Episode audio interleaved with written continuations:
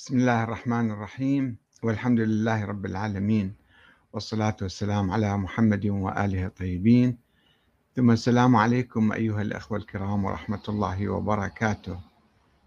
حوار مفتوح حول حديث الغدير. هل يجب الاحتفال به كعيد؟ وما هو الضرر بذلك؟ آه، في الحقيقة مرت على العراق وعلى العالم الإسلامي موجات عديدة خلال القرن الماضي.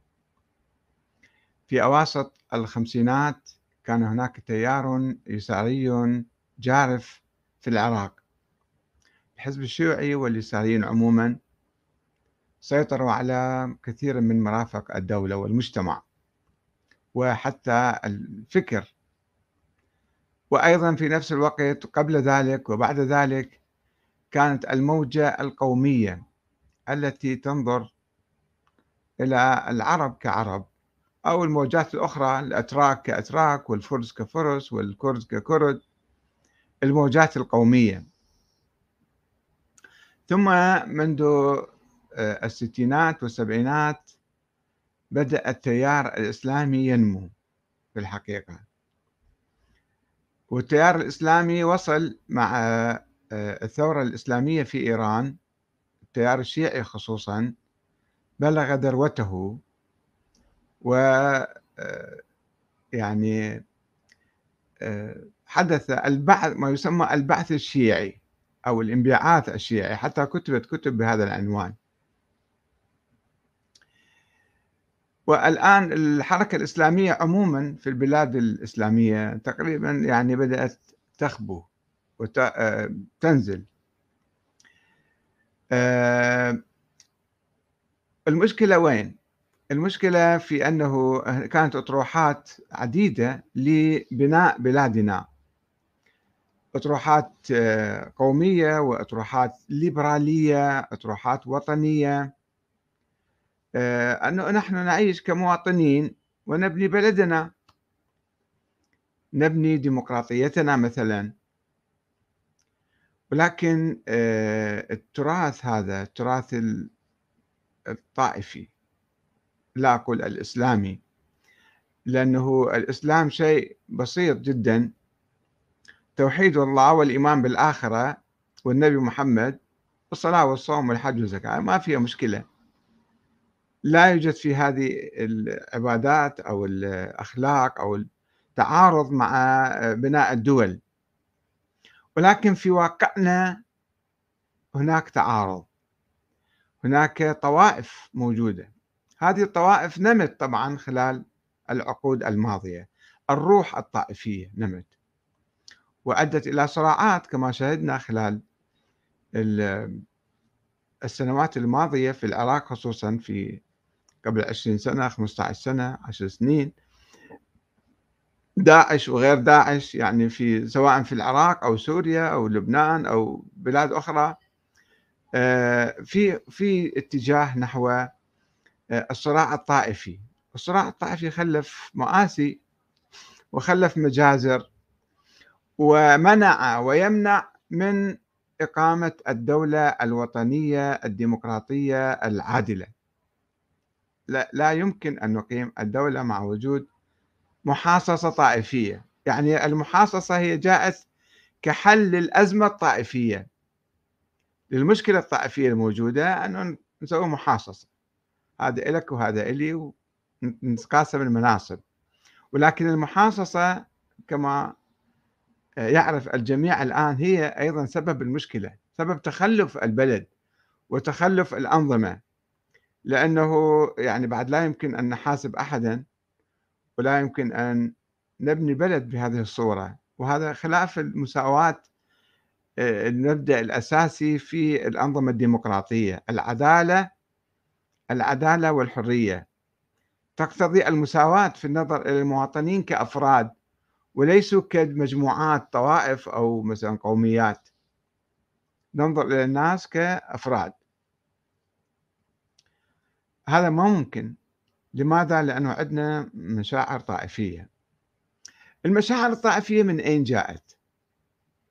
أو هل الثقافة الطائفية الثقافة الطائفية اللي قد تكون مسالمة وقد تكون عنيفة التمييز الطائفي يعني الآن حتى إيران الجمهورية الإسلامية عندما قامت في بند في الدستور الإيراني يقول أن رئيس الجمهورية يجب أن يكون مسلما شيعيا إماميا إثني عشريا. لأن الشيعة فرق عديدة. ما يصير واحد زيدي يصير رئيس جمهورية ولا واحد إسماعيلي يصير رئيس جمهورية. وفي إيران ربما في إسماعيلية زيدية لا أعرف كانوا سابقا موجودين ولكن لا أعرف الآن موجودين أو لا. مسلم شيعي إمامي إثني عشري. طيب ماذا يعني؟ هذا يعني تمييز الناس النظر إلى الناس أنه أنت ما يحق لك تجي لهذا المنصب والحكومة تشكل بشكل طائفي. مع الأسف الشديد. يعني هذه نقطة بحثت في أثناء آه، تقنين الدستور الإيراني والشيخ المنتظري كان هو رئيس المجلس التأسيسي ويعني لم يكن يرضى بهذا الشرط وبعض العلماء المراجع التقليديين أصروا على ذلك وهددوا. وبعد ذلك جاء وفد من السنة واشتكى للشيخ المنتظري فقال لهم إن شاء الله في التعديل الدستوري القادم سوف نعدل هذه الفقرة وراحت الشغلة حتى الآن لم تعدل هذه الفقرة. وهي سبب يعني انكماش المشروع الثوري الإسلامي الإيراني. لو ما كان حاطين هاي الفقرة في الدستور لكان الإيرانيون غزوا العالم الإسلامي. لأنه أصبحوا طائفيين أصبحوا شيعة إمامية اثنى عشرية. ويميزون حتى في داخل إيران آه، آه، السنة عن الشيعة. السنة ما يحق لهم يشاركون في مجلس النواب ولكن ما أدري في الحكومة عندهم ممثلين أو لا. أما رئاسة الجمهورية فتبقى للمسلم الشيعي الاثني عشري وهذا شرط وهمي لا حقيقة له. يعني في النظام الديمقراطي الجمهوري الدستوري لا معنى أن واحد نقول هذا شيعي ولا هذا سني ولا هذا إمامي اثني عشري. لأن من يؤمن بالديمقراطية ويؤمن بإقامة الحكومة هذا ليس آه، شيعيا إماميا اثني عشريا. يمكن يكون شيعي بالفقه في بعض المسائل الفقهية يتبع جعفر الصادق. ولكن نظرية الإمامة مثل نقول النظام الشيوعي والنظام الرأسمالي إذا واحد أصبح رأسمالي بعد هذا ما يصير شيوعي. الشيوعية نقيض للنظام الرأسمالي ونظرية الإمامة نقيضة لنظرية الشورى والديمقراطية. ونظرية الديمقراطية مناقضة لنظرية الإمامة مية بالمية. وهذا فهم الشيخ الصدوق قبل ألف سنة. قال من يؤمن بولاية الفقيه حتى هذا خرج عن دين الإمامية حسب تعبير الشيخ الصدوق. فإذا هذا الشرط وهذا الشيء لا معنى له في الحقيقة مجرد وهم. وهم اثني عشري حسب التقاليد اللي كانت أيام الصفويين والقاجاريين الملك يجب أن يكون شيعيا إماميا اثني عشريا. فهم حطوا هذا الشرط العبثي اللي ما له معنى. وفي العراق أيضا لا يوجد هذا الشرط ولكن عمليا يقولون الحكومة يجب أن تكون من نصيبنا إحنا شيعة أكثرية طيب السنة راح يشعرون بتمييز بالتالي أنت ما يحق لك تصير رئيس وزراء لأن أنت مو أكثرية مثلا. هذا يولد معذرة. آه، آه، معذرة. من خارج من الشارع. آه، يعني ما يحق لك أنت يولد عنف يولد عدم إيمان بهذا النظام. عند شريحة من المجتمع طائفة من المجتمع أنه بالتالي إحنا درجة ثانية ما يحق لنا نتولى المناصب العليا في البلد. ما يحق لي أنا أصير رئيس وزراء مثلا أو رئيس جمهورية. فلذلك دائما هناك مشاكل. دائما مشاكل والنظام ضعيف. فلكي يكون نظام قوي لابد أن نبحث هذه المشاكل. التراث الطائفي نبحثه بانفتاح وبدقة وبموضوعية. ومن ذلك موضوع حديث الغدير. حديث الغدير يؤثر جدا على تكون الطائفة الاثنى عشرية أو الطائفة الإمامية قبل الاثنى عشرية. شنو حديث الغدير؟ حديث الغدير فيه عدة نظريات.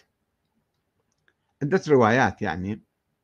روايات يرويها أهل السنة والشيعة أيضا. يقولون آه، آه، حادثة فردية بسيطة عادية أثناء آه، جلب الغنائم من اليمن. الإمام علي كان يجلبهم. النبي ذهب إلى حجة الوداع فأرسل إليه تعال بسرعة حج معايا. فحط واحد وكيل عنا على المسيرة على الجيش اللي جاي مع الغنائم واجى بسرعة ورجع بعدين شاف هذولا هذا الرجل موزع الملابس الحرير على الناس المقاتلين. قال لي ليش سويت الشكل هذا؟ أخذ نزع الملابس من عندهم. وفي رواية أخرى أنه كانت هناك جارية فالإمام علي نام معاها في الطريق فاحتجوا قال شلون تسوي تصرف بالغنائم؟ احتجوا عند النبي. هاي روايتين. والنبي قال من كنت مولاه فهذا علي مولاه آه لا يعني لا تشتكون عليه. بريدة اجى اشتكى على الإمام علي وقال له أنت شنو ما تحب الإمام علي؟ قال لا ما أحبه لأنه إيش سوى؟ قال له لازم تحبه. من كنت مولاه فهذا علي مولاه. اللهم انصر من نصره واخذل من خذله. هذا الحديث الأساسي. ما في كلام عن نظام سياسي مستقبلي نظام إمامة وخلافة إلى يوم القيامة. ولا كان في حديث يعني حديث في حادثة آنية وأول من روى من الشيعة والسنة أيضا. محمد بن إسحاق في كتاب المغازي في كتاب اللي صار السيرة النبوية لابن هشام. هذا محمد بن إسحاق كان يميل إلى إلى التشيع أو إلى الشيعة أو إلى النظرية الإمامية حتى. في منتصف القرن الثاني الهجري راجعوا كتابة. أول ما تفتحون الكتاب أول قصة يرويها قصة يوم الدار. أنه النبي عندما أنزل الله تعالى عليه وأنذر عشيرتك الأقربين فجمع عشيرته وراد وقال للامام علي اطبخ لنا الإمام علي كان عمره 10 سنين. قال له اطبخ لنا فرد أكل عشاء سوي لنا حتى نعزم العشيرة. فطبخ مال نفر واحد. وجاب لبن أيضا مال نفر واحد والعشيرة كلها أكلت وشبعت وزاد من عنده. فأبو لهب قال ها شنو هاي؟ أكل مال نفر واحد يكفي العشيرة؟ لقد سحرنا محمد خرب الشغله مرة ثانية عزمهم النبي هم سوى نفس الشيء؟ فبادر بسرعة. النبي قال لهم أنا رسول الله من يؤمن بي؟ سيكون خليفتي من بعدي. فقام الإمام علي قال له أنا فأبو لهب أيضا ضحك على أبو طالب قال له شوف أنت لازم تسمع كلام ابنك. هذه القصة يرويها محمد بن إسحاق في بداية كتابه. وقصة هي إعجازية على أساس والنبي ما كان يسوي معاجز فقصة موضوعة. يرويها يعني هو كان شوفوا يميل إلى هاي من القصص الإمامية اللي مختلقة بذيك الأيام يسموها يوم الدار. مع ذلك هو يذكر حديث الغدير حادثة عادية بسيطة ما يذكر فيها لا خلافة ولا إمامة ولا شيء يعني بعد النبي. ولكن بعد ذلك خلال القرون الثلاثة الأولى لم يكن حديث لدى الشيعة حول حديث الغدير أنه هذا بالنص جلي وواضح وصريح على إمامة الإمام علي. الإمام علي استشهد في يوم الرحبة عندما خرجوا الخوارج عليه قال لهم منو يذكر حديث الغدير؟ قاموا بعض الناس قالوا إيه نحن نشهد. حديث الغدير ما كان فيه كلام عن الخلافة والخلافة حسب فكر أهل البيت وفكر الإمام علي الخلافة بالشورى. الإمام علي في نهج البلاغة يقول إنما الشورى للمهاجرين والأنصار. وهو ما كان يعتقد نفسه بناء على حديث الغدير. أن هو أمير المؤمنين معين من قبل الله. فلما اجى لما قتلوا عثمان واجوا وقالوا له تعال نبايعك قال لهم لا إني لكم وزيرا خير لكم مني اميرا. أنا ما أصير روح شوف واحد ثاني أنا مستعد أبايعه وأنصح له وأسمع كلامه.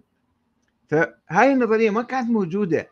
هذا الفهم لحديث الغدير لا عند الإمام علي لا عند الأنصار لا عند المهاجرين لا عند عامة المسلمين لا عند عموم أهل البيت.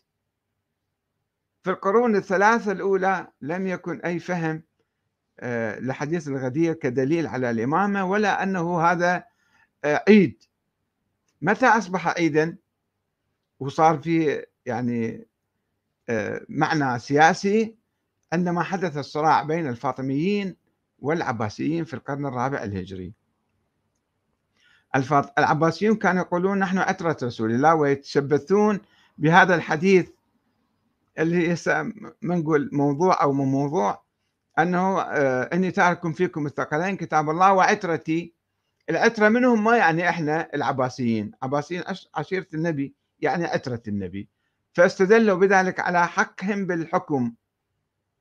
الفاطميين قالوا لا مو العترة إنما إحنا أهل البيت. أبناء الإمام علي أبناء النبي إحنا إحنا الفاطميين. أبناء فاطمة يجب أن نحكم. وفي نفس الوقت البويهيون في آه، كانوا يسيطرون على الخلافة العباسية كانوا زيدية ف آه، ولكنهم ارتأوا بعد ذلك أو قيل لهم أنه لا لا آه، يعني تعطوا الحكم للعلويين.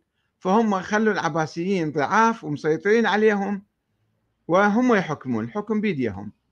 معز الدولة واحد اسمه معز الدولة في سنة 351 بلش موضوع الاحتفال بعيد الغدير. أول مرة هذا. منتصف القرن الرابع الهجري. سوى احتفال ضخم في بغداد أنه هذا الغدير يعني يعني يسحب الشرعية من العباسيين الشرعية الدستورية بالعرف المعاصر مصطلح المعاصر. أنه أنتم ما لكم حق. النبي عين الإمام علي خليفة من بعده والحق لسلالته للشيعة. ثم السنة التاليه يعني بعد شهر 352 آه، قام يحيي ذكرى عاشوراء سوى عزل بغداد و... وطلع مواكب عزاء بالشوارع و... بدأت الاحتفال بيوم عاشوراء كحزن وحديث الغدير يوم الغدير 18 ذي الحجة كحديث يعني آه، عيد اتخذوه عيدا. تضخيم تضخيم الحادثتين. يعني هسه افترض يزيد قتل الحسين. ليش بعد 300 سنة 400 سنة 1000 سنة مثل اليوم 1400 سنة نجي إحنا نحيي هالذكريات. من أجل أهداف سياسية آنية في تلك الأيام في القرن الرابع الهجري ضد العباسيين. هذا كان صراع. في هدف هدف صراع سياسي يعني. هدف سحب البساط من الآخرين وإعطائها لفريق آخر. طيب الآن راحوا العباسيين.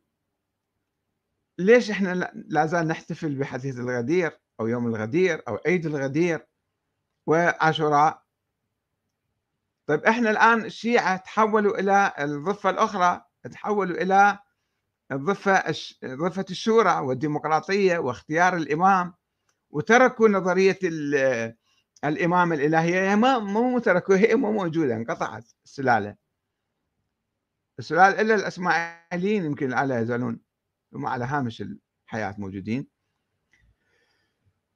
الشيعة ما يسمى بالشيعة الاثنى عشرية هم لم يعودوا إمامية صاروا يؤمنون بالديمقراطية. يؤمنون بولاية الفقيه يؤمنون بالجمهورية الإسلامية. فماذا يعني الإصرار على الاحتفال بهذا اليوم؟ لا شيء.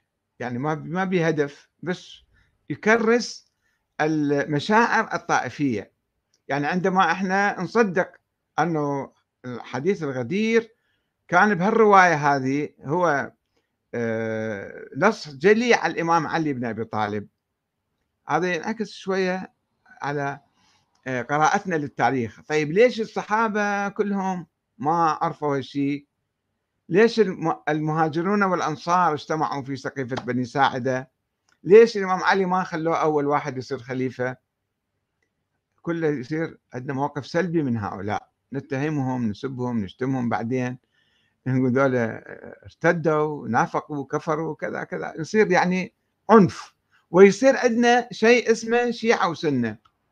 الشيعة والسنة اليوم الشيعة بالذات نتكلم السنة ما علينا فيهم. التقسيم هذا التقسيم الشيعي على أوهام. يعني إحنا صايرة طائفة منعزلة بانين نظرياتنا على آه، أساطير وأوهام وأحاديث ضعيفة ومعطيها حجمها أكبر أكبر من اللازم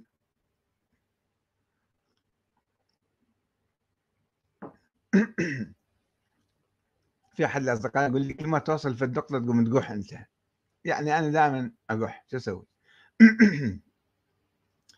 آه، فالان نأخذ بعض التعليقات نشوف الإخوان شلون آه، في اخ اسمه أحمد فرحان يعني صار عندنا عقيدة صار عقيدة دينية. اضف الدين ما بيها الشيء هذا. الدين القرآن الكريم لا في حديث غدير ولا في عيد غدير ولا في إمامة ولا في خلافة ولا في نص. ولكن إحنا عندما نجعل أمور جعلت في التاريخ وناخذها ونكبرها فتقسمنا. تقسمنا وتزرع الحقد والعداوة والبغضاء بيناتنا. ثم تخرب نظامنا وحياتنا المعاصرة. هنا المشكلة إنه إحنا نروح نخرب حياتنا المعاصرة ونظامنا الديمقراطي يصير نظام مخربط ما نقدر نبني هذا النظام بصورة عادلة ومتساوية وقوية الأخ أحمد فرحان يقول وروي أنه سئل الصادق عليه السلام هل للمسلمين عيد غير يوم الجمعة والأضحى والفطر؟ قال نعم أعظمها حرمة. قال الراوي وأي عيد هو؟ قال اليوم الذي نصب فيه رسول الله صلى الله عليه وآله وسلم أمير المؤمنين عليه السلام. وقال من كنت مولاه فعلي مولاه وهو يوم الثامن عشر من الحجة. قال الراوي وما ينبغي لنا أن نفعل في ذلك اليوم. قال الصيام والعبادة والذكر لمحمد وآل محمد عليهم السلام. وأوصى رسول الله أمير المؤمنين أن يتخذ ذلك اليوم عيدا. وكذلك كانت الأنبياء تفعل. كانوا يوصون أوصياءهم بذلك فيتخذونه عيدا. مو بس المسلمين وهذا. مبارك لنا ولكم عيد الله الأكبر. شوف شلون. طيب هذا الأخ أحمد فرحان ماخذ الحديث ما أدري من وين جايبه. ما يعرف لا سند ولا روية منو روى؟ وين روية متى روية في أي كتاب مثلا؟ قال الراوي. واطلع قبل. امشي. فهذا حديث موضوع يا أخي العزيز مبين من, من أنه حتى الأنبياء السابقين محاولة تضخيم ما يسمى بعيد الغدير أن مو فقط آه، زين ليش الإمام علي ما احتفل فيه؟ ليش الأئمة الأحد عشر لم يحتفلوا به؟ خلال الشيعة خلال القرون الثلاثة لا لم يعرفوا هذا الموضوع. فإذا حديث كذب موضوع في القرن الرابع الهجري. لكي لما سووا هذا البويهيون والفاطميون صنعوا هذا الحديث. روي عن الصادق أنه سئل وقال كذا. قال الراوي من الراوي؟ ما مو مو مهم نسأل من الراوي لأنه كذب. وثم وكذلك آه، أوصى رسول الله أمير المؤمنين. بس امير المؤمنين أوصى له كل المسلمين أوصاهم. ليش؟ إذا هو عيد فليش بس يوصي أمير المؤمنين أن يتخذ ذلك اليوم عيدا؟ وكذلك كانت الأنبياء تفعل. شوف شلون الواحد لو شوية يفكر به أنه وين كان وين موجود هالشيء بالتاريخ؟ أن الأنبياء كانوا آه، آه، مو بس بالنبي لا بوصية ويوم العيد ويوم الغدير يحتفلون فيه. وكانوا يوصون أوصياءهم بذلك فيتخذونه عيدا. يعني المشكلة إن الواحد يجي يصدق الاحاديث المكذوبة الموضوعة ويعتبرها عقيدة وبعدين يقول مبارك لنا ولكم عيد الله الأكبر. ما إحنا عندنا عيدين بالإسلام فقط حتى يوم الجمعة مو عيد. عيد الأضحى وعيد الفطر فقط عيدين عندنا بالإسلام. أما تيجي تختلق فد عيد جديد العيد يكرس ثقافة معينة ومفاهيم معينة تمزق المسلمين وتفرق بينهم وتحدث مشاكل للشيعة ولغيرهم نعم.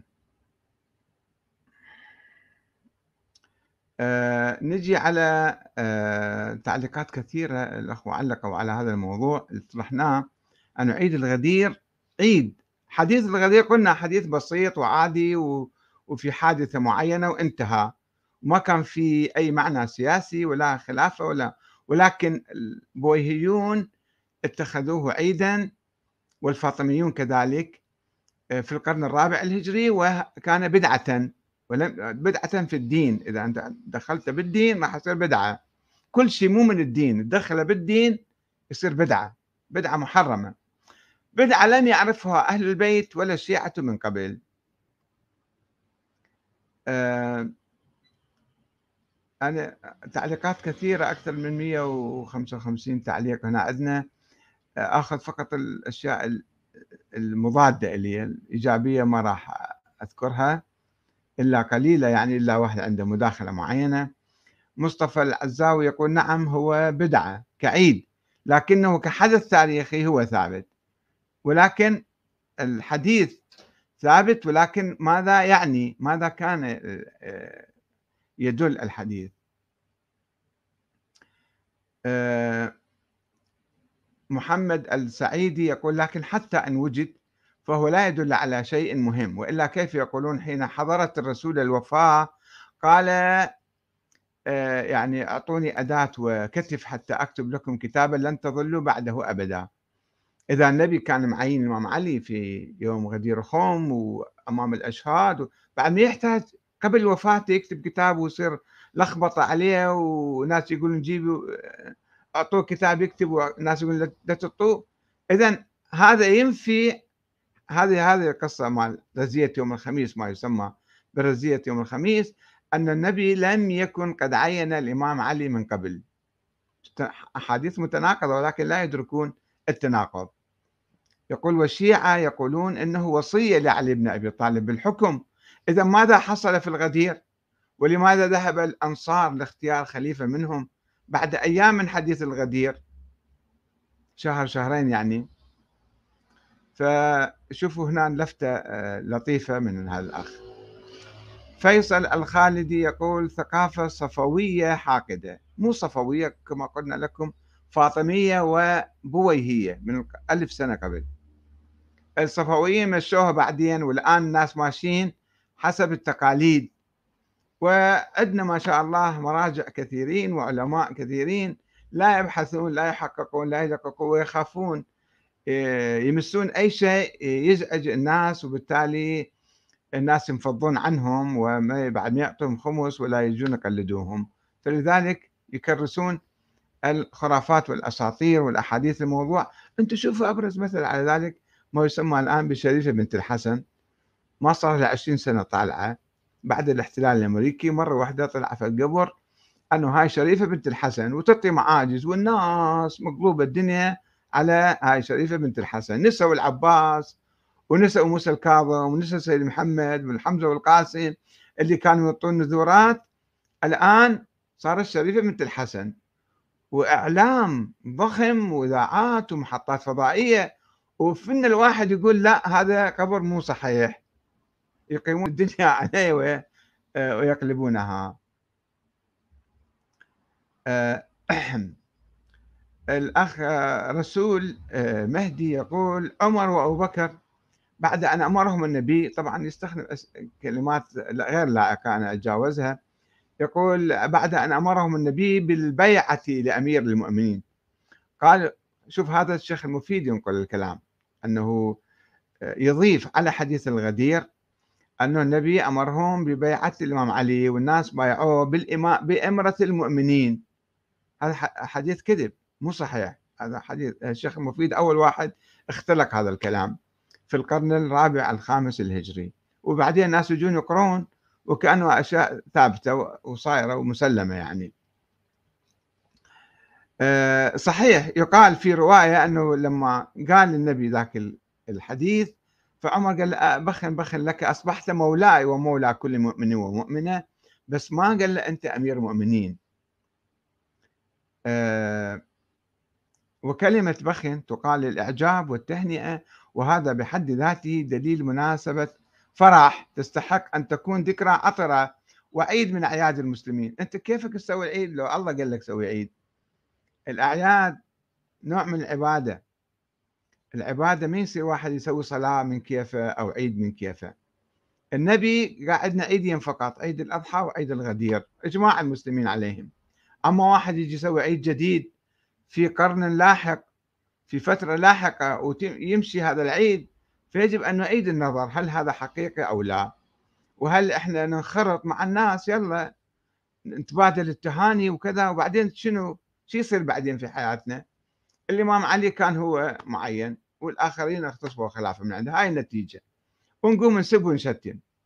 يعني ما في فضل الإمام علي سيرة الإمام علي أقوال الإمام علي حكم الإمام علي يمكن ناخذها. بس أنه نضخم المسائل والتضخيم إلى جانب سلبي راح يدمرنا ويدمر المجتمع ويسوي مشاكل طائفية. أه، طبعا في بعض الأخوة أنه منشورات أحمد الكاتب لا تستحق طيب لا ترد. منو قال لك تعرض؟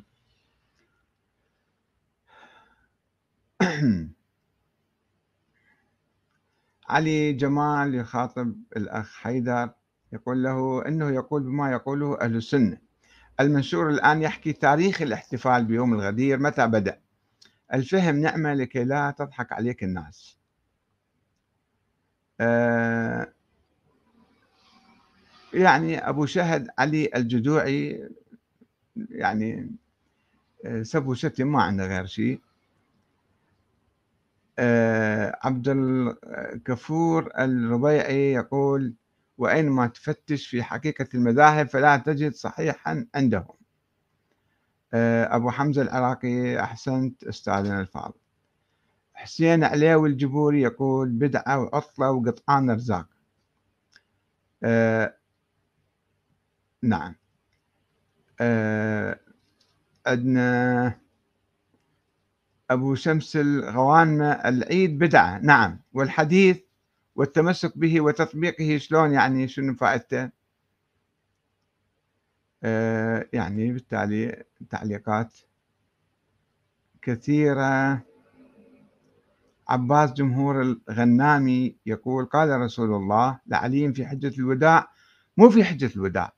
بعد حجة الوداع في حجة الوداع لم يتكلم. انه كان في غدير خم. غدير خم بين مكة وبين المدينة. أياد الحسن يقول آه، أحسنتم أستاذنا الفاضل. لا عليك أخي استمر في وضح النهار واجعل ليلهم نهارا. عسى أن يروا الحقيقة ويبحثوا ويدققوا جيدا لمعرفة الحقيقة وترك الخرافات والافتراءات والعاطفة والتي أجهلتهم تحياتنا ومودتنا.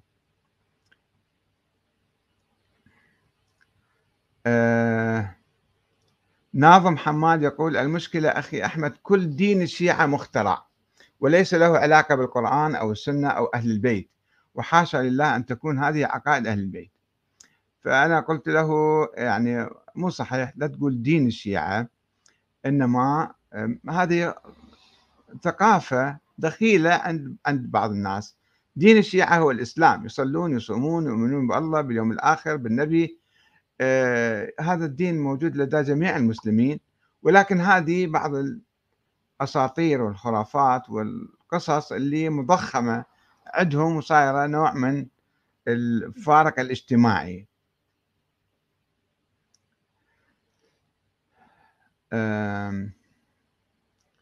في نقاش يعني آه، حول هالموضوع آه، ناس يأيدون ناس يعارضون. خلينا نشوف من الناس اللي الآن يمكن متداخلين آه، إحنا دائما نتجاهل الأخوة اللي يتصلون مباشرة علينا. هنا في مداخلات كثيرة. آه نعم.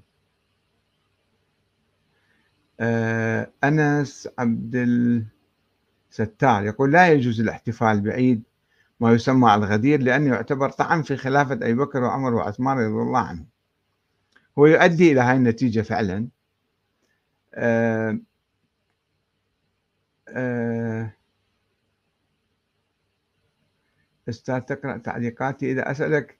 يعني عادة ما أقرأ بس الآن إذا عندك تعليق نشوف شنو تعليقك.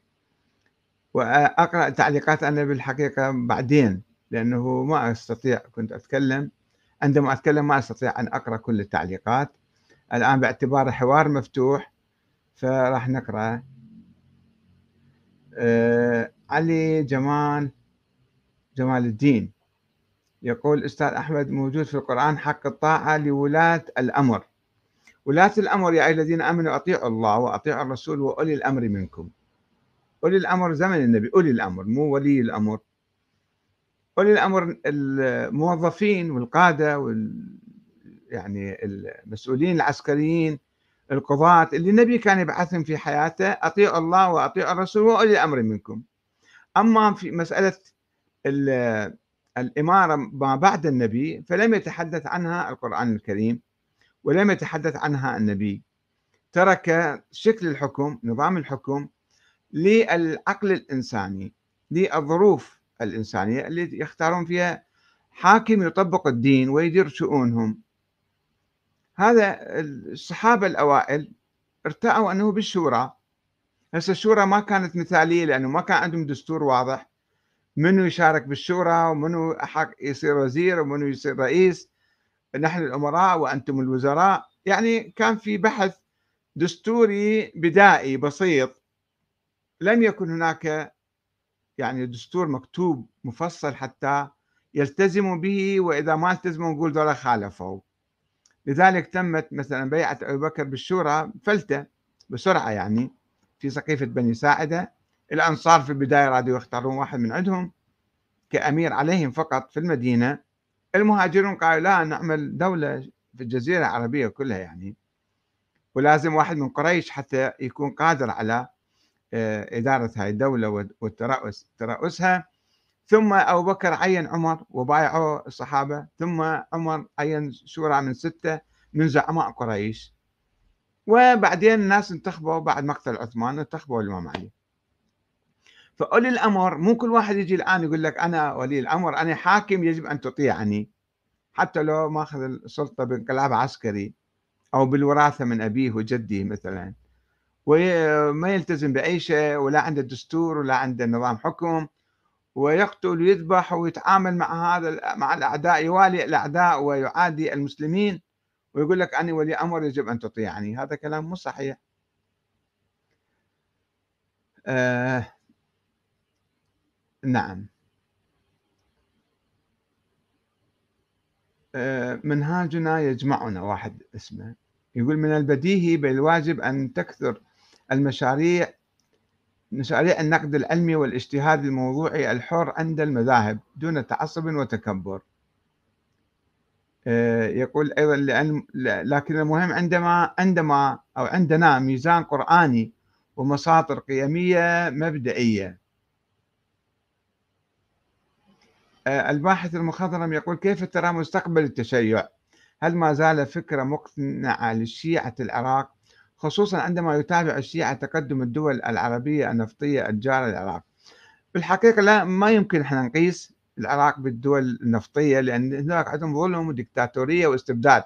لا تشوفون أطحات السحاب وبنايات ومدري شنو. في وشعب كله هندي مثلا جاي أجنبي بالإمارات 95% ناس أجانب جايين. وكلهم ما لهم حقوق طبعا. خدم يشتغلون وموظفين. هذا ما يمكن نقيسه بالعراق. شعب حر.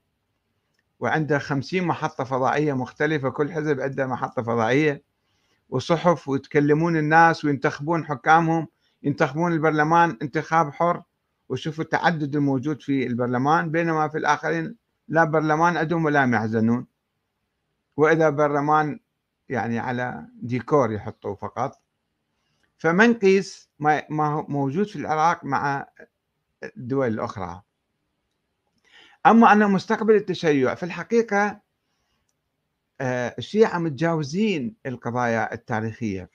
كواقع أتكلم. كواقع على أرض الواقع عندما يجون يسوون نظام ديمقراطي يعني بعد ما لهم علاقة بالفكر الإمامي والحاكم يجب أن يكون معصوما ومعينا من قبل. هذا فكر قديم. فكر قديم لا لا أثر له ولا وجود اليوم. آه، متجاوزين. ودي يتجاوزون أيضا. يعني الآن هم على أرض الواقع تجاوزوا كثيرا ولكن باقي بعض المخلفات الثقافية اللي نشوفها مثل عيد الغدير وما شابه.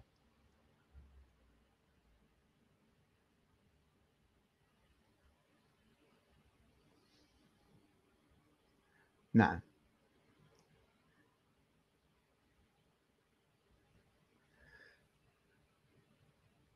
آه الأخ سكول واحد اسمه يقول أقول لك أحمد أعتبر ماكو شيء اسمه عيد الغدير أعتبره يوم عادي أصلي وأصوم به ليش ضايج الحقيقة مو قصة أنه ضايج من الموضوع عندما آه واحد يجي يسوي قصة آه ويغلفها بالصلاة والصوم ثم ما بيها نتيجة عملية الآن إلا زراعة الأحقاد والعداوات. تضخيم قضية الولاء للإمام علي. الولاء للإمام علي كما أنا أفهمه أنا أوالي الإمام علي وأحب الإمام علي أحبه أكثر من أي واحد بعد النبي بصراحة.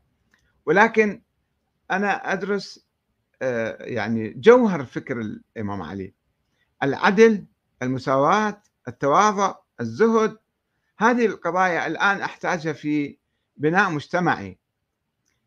هذه يعني ثقافة الإمام علي سيرة الإمام علي. الإمام علي مو موجود الآن. الشيء اللي أقدر أخذه من عنده هي هالقضايا الجوهرية الثقافية الأساسية. سيرة الإمام علي أستفيد من عندها في تعامله مع المعارضة ومع الخصوم شلون كان يتعامل؟ إذا تسمحوا لي شوية أضوي. يمكن شوية صار ظلام عندنا. ف مو أنا مو أضج واحد يحب الإمام علي لا إنما إذا ضخمت المسألة وسويتها قضية معينة وقضية بها جانب سلبي ضد الآخرين هنا راح تحدث مشاكل أنت في واقعك في مجتمعك اليوم راح تسوي فتنة. هذا اللي أنا يزعجني.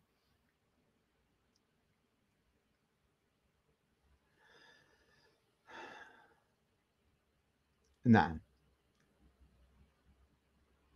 يقول آه، علي جمال جمال الدين. يقول أستاذ أحمد أكثر من آية قرآنية حثت المؤمنين على متابعة الرسول وولاة الأمر. هي آية آية الطاعة يسموها.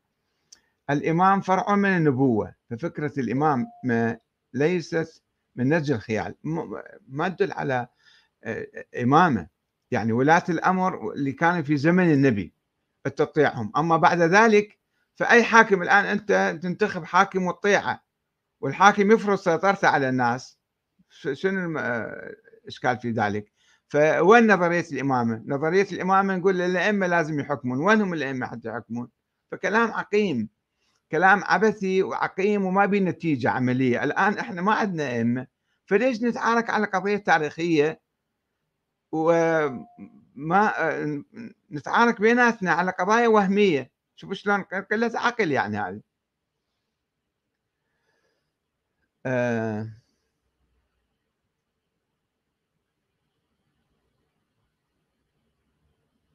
نعم الأخ أحمد ال... ال... ما أقدر أقرأ. آه، شنو؟ يقول أستاذ دي خاطب واحد آخر يبدو. يقول أنا ما عندي مشكلة تسوون عيد الغدير تسوون عيد الأضحى بس لا تطعنون برموز غيركم. المفروض كونك عراقي تحترم كل الطوائف. وهذا المشكلة. هذه المشكلة أنه إحنا لما نبالغ ونغالي بقضية معينة ونختلق في قصة جديدة ونضخمها كعيد عيد يعني إعلام احتفال يعني بالموضوع. فهذا يولد عندنا مشاكل مع الأسف الشديد. هذا هو يعني اللي إحنا لازم ننتبه له آه، نكون معتدلين ناخذ التشيع مثل ما أهل البيت قالوا. مو مثل ما الآخرين في القرون اللاحقة إجوا ضخموا المسائل لأهداف سياسية خاصة في أيامهم واختلقوا آه، أشياء أخرى.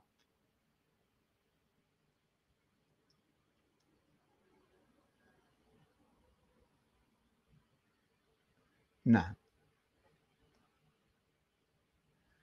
أه واحد دائما يسألوني هذا السؤال. هل أنت شيعي أو سني؟ لا تنكر وجاوب.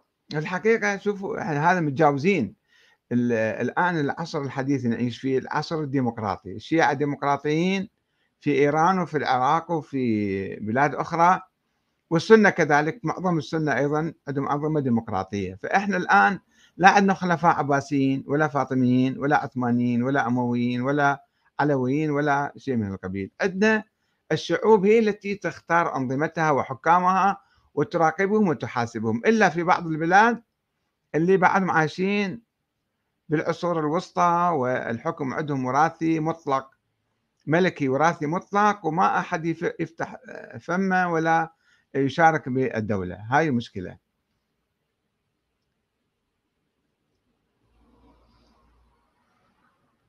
نعم.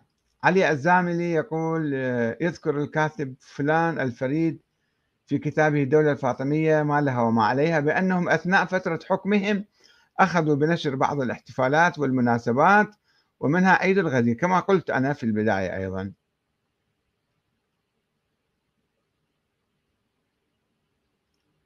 آه الأخ عبد الله سليمان يقول أستاذ سلام عليكم. من الذي عين الطلقاء ولاة وأعطى لهم الفرصة لتخريب صفوف المسلمين؟ يقصد معاوية بن أبي سفيان مثلا. معاوية بن أبي سفيان آه، بالحقيقة لما حدثت حروب الردة الردة عندما حدثت بعد وفاة الرسول من الذي وقف أمام الردة وقاتل المرتدين أكثر شيء قريش. قريش يعني آه، هم آه، يزيد ابن معاوية يزيد ابن أبي سفيان كان أحد القادة العسكريين الذي أصبح والي على الشام. ثم عندما توفي اجى معاوية أخوه أخوه معاوية ابن أبي سفيان أصبح واليا. هم كانوا مسيطرين الأمويين كانوا قوة عسكرية. وكان قبل الإسلام وبعد الإسلام. كانوا مسيطرين ولذلك ورثوا الحكم بعد ذلك. آه والإمام الحسن عندما يعني ليش تقول مثلا عمر عينه؟ لا الإمام حسن اضطر خلافة المعاوية بعدين. لماذا تنسى هذا الشيء؟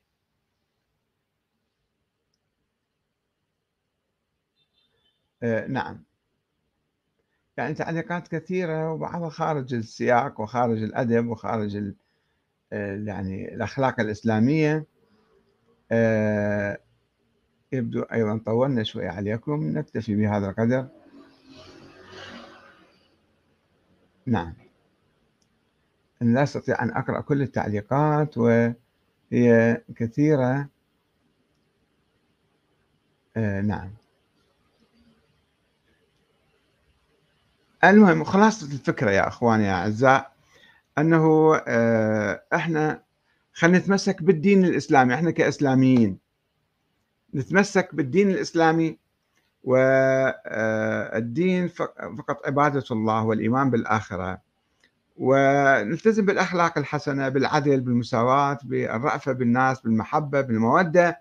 ونترك الأشياء الدخيلة في التاريخ اللي كانت من مخلفات الصراعات السياسية في القرن الرابع الهجري أو القرون السابقة واللاحقة خلي نفكر ببناء مجتمعاتنا وأنظمتنا المعاصرة واختيار حكامنا الطيبين الصالحين المناسبين بدل ما آه، يحكمنا الظالمون والمستبدون والطغاة والمحتلون المستعمرون. السلام عليكم ورحمة الله وبركاته.